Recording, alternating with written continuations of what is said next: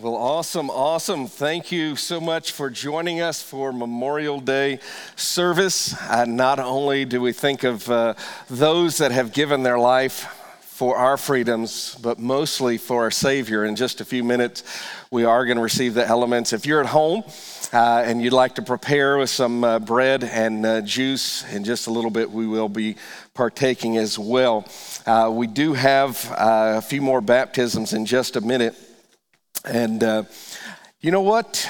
Ben, where's Ben? I saw you just go down. Uh, twenty-first birthday on this guy. Wow, that's exciting. A great part of our team here, and uh, appreciate uh, that as well. But uh, uh, Ben grew up in our church, and he went to teen camp a number of uh, years ago, and he met this young man named Zach. And uh, Zach lived in another state, but his parents were moving to Fredericksburg, Virginia.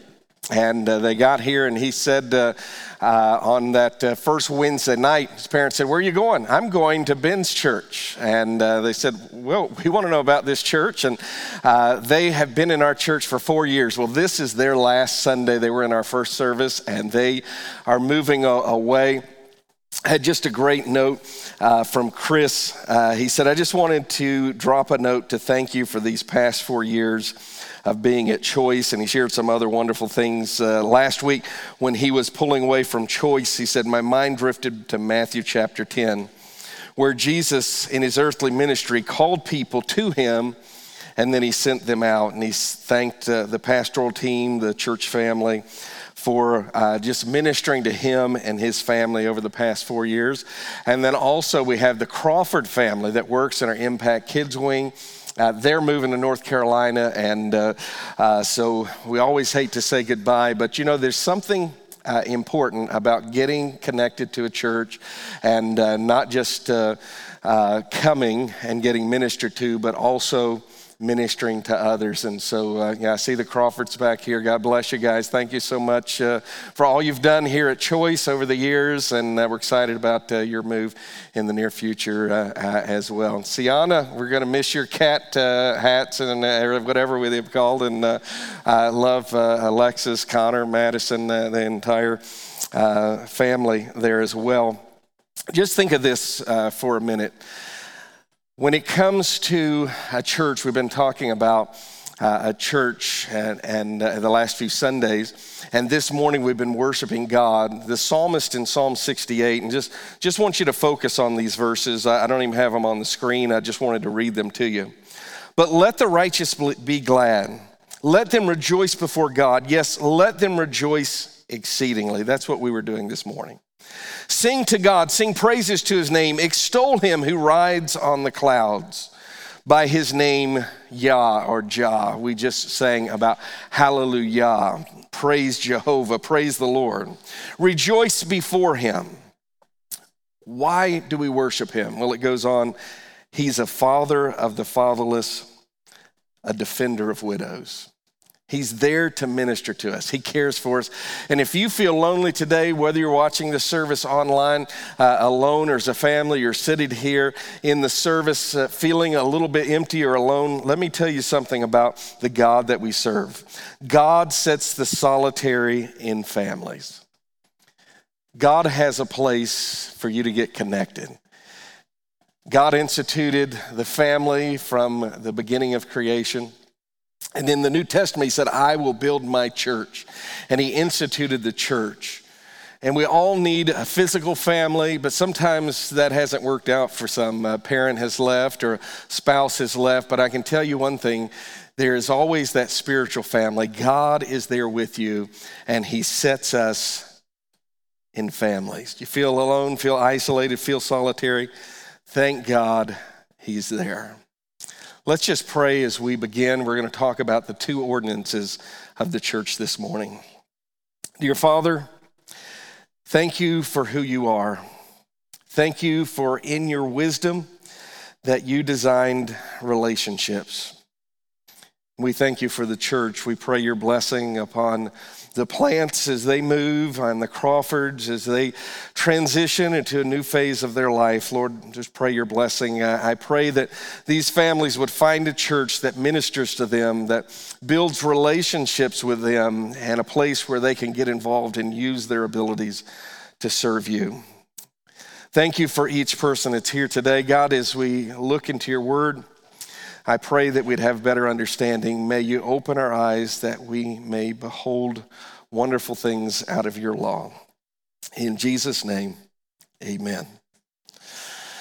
When Jesus got ready to leave his disciples, he had one more message for them. We call that the Great Commission.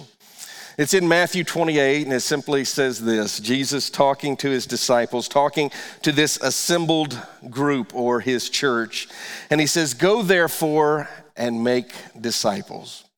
That's the purpose of the church, to make disciples.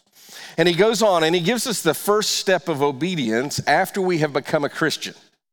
And he tells us what that is. He says, "I want you to baptize them in the name of the Father and of the Son and the Holy Spirit." There's two ordinances that God gives to the church. This ordinance called baptism. The church has the responsibility to go and to share the gospel, and we do that as individuals as well.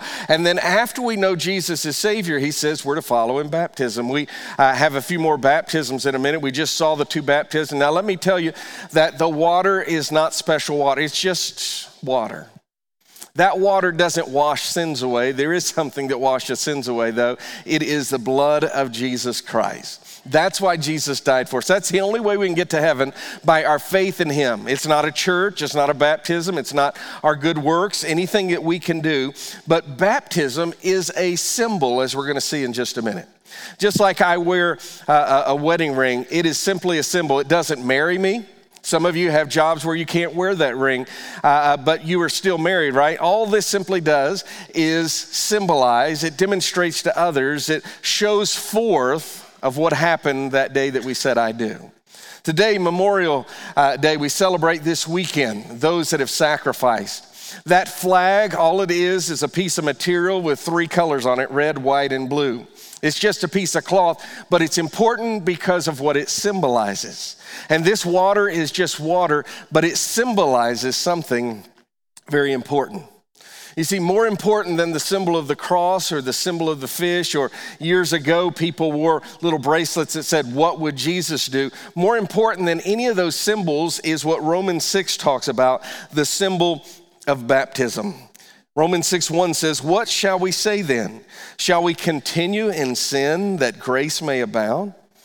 You see, grace is what saves us. The law cannot save you. Your good works cannot save you.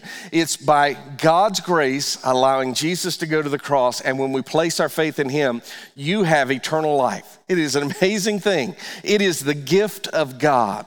That is God's grace, what he wants to do. Now, some in this church and these, this group of believers thought, "Hey, now I'm saved. I guess I can just do whatever I want. God's going to forgive my sins." And he says, "Shall we continue in sin that grace may abound?" The King James says it this way, "God forbid," or the New King James says, "Certainly not. How shall we who die," notice he says, "you're already dead, to sin, live any longer therein?" And he tells us the significance of baptism in verse three. "Or do you not know that as, as many of us as were baptized into Jesus Christ," the baptism symbolizing us planting uh, together, us identifying with Jesus Christ in his death, we've been baptized into his death. When we get baptized, we go under the water, picturing not only did Jesus die, but he was buried. And the word baptism, for hundreds of years in the early church, uh, all they did was immerse, because the word baptism just simply means immerse. Jesus was immersed. It was one of the few things we can do just like Jesus. When Jesus went into the water and he came up out of the water, he was baptized, or he was immersed.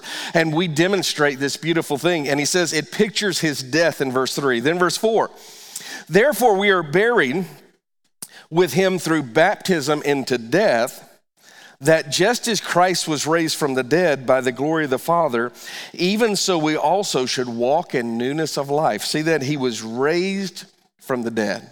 we come up out of the water, picturing not only did Jesus die for us, he didn't stay dead. You see, if Jesus stayed dead, we've lost hope. There's no way for us to get to heaven. He was just a man that died, but Jesus was God, and he came back to life. And we picture his resurrection when we follow in baptism. And it goes on to say, when we get baptized, we are demonstrating that we want to walk in newness of life. We want to live a new life. We're making that commitment. No longer am I going to do my own thing. But when I get baptized, I'm telling others I want to walk in a new life because I have died to the old man. Our baptism identifies us with Jesus. If there hasn't been that point when you personally have made a decision to be baptized after you've become a believer, let me encourage you to make that step. Maybe there was a decision that your parents made when you were a, an infant or a young child uh, to baptize you. That's a decision that they made. We encourage you to follow the Lord after you've become a believer, outwardly demonstrating that I identify with Jesus Christ. This identity is so key. It's vital, this first step of obedience. Let me share something with you in this realm of the death, burial, and resurrection. You see, not only did Jesus die, but the moment that you trust Jesus as your Savior, you died as well. Now listen, you died in the spiritual realm. We're going to see that depicted in just a second, so I'm going to invite Pastor Steve to uh, uh, come in uh, as well. And uh, so, Pastor Steve, go ahead and come. We have a, a number of uh, young people following the Lord in baptism here as well.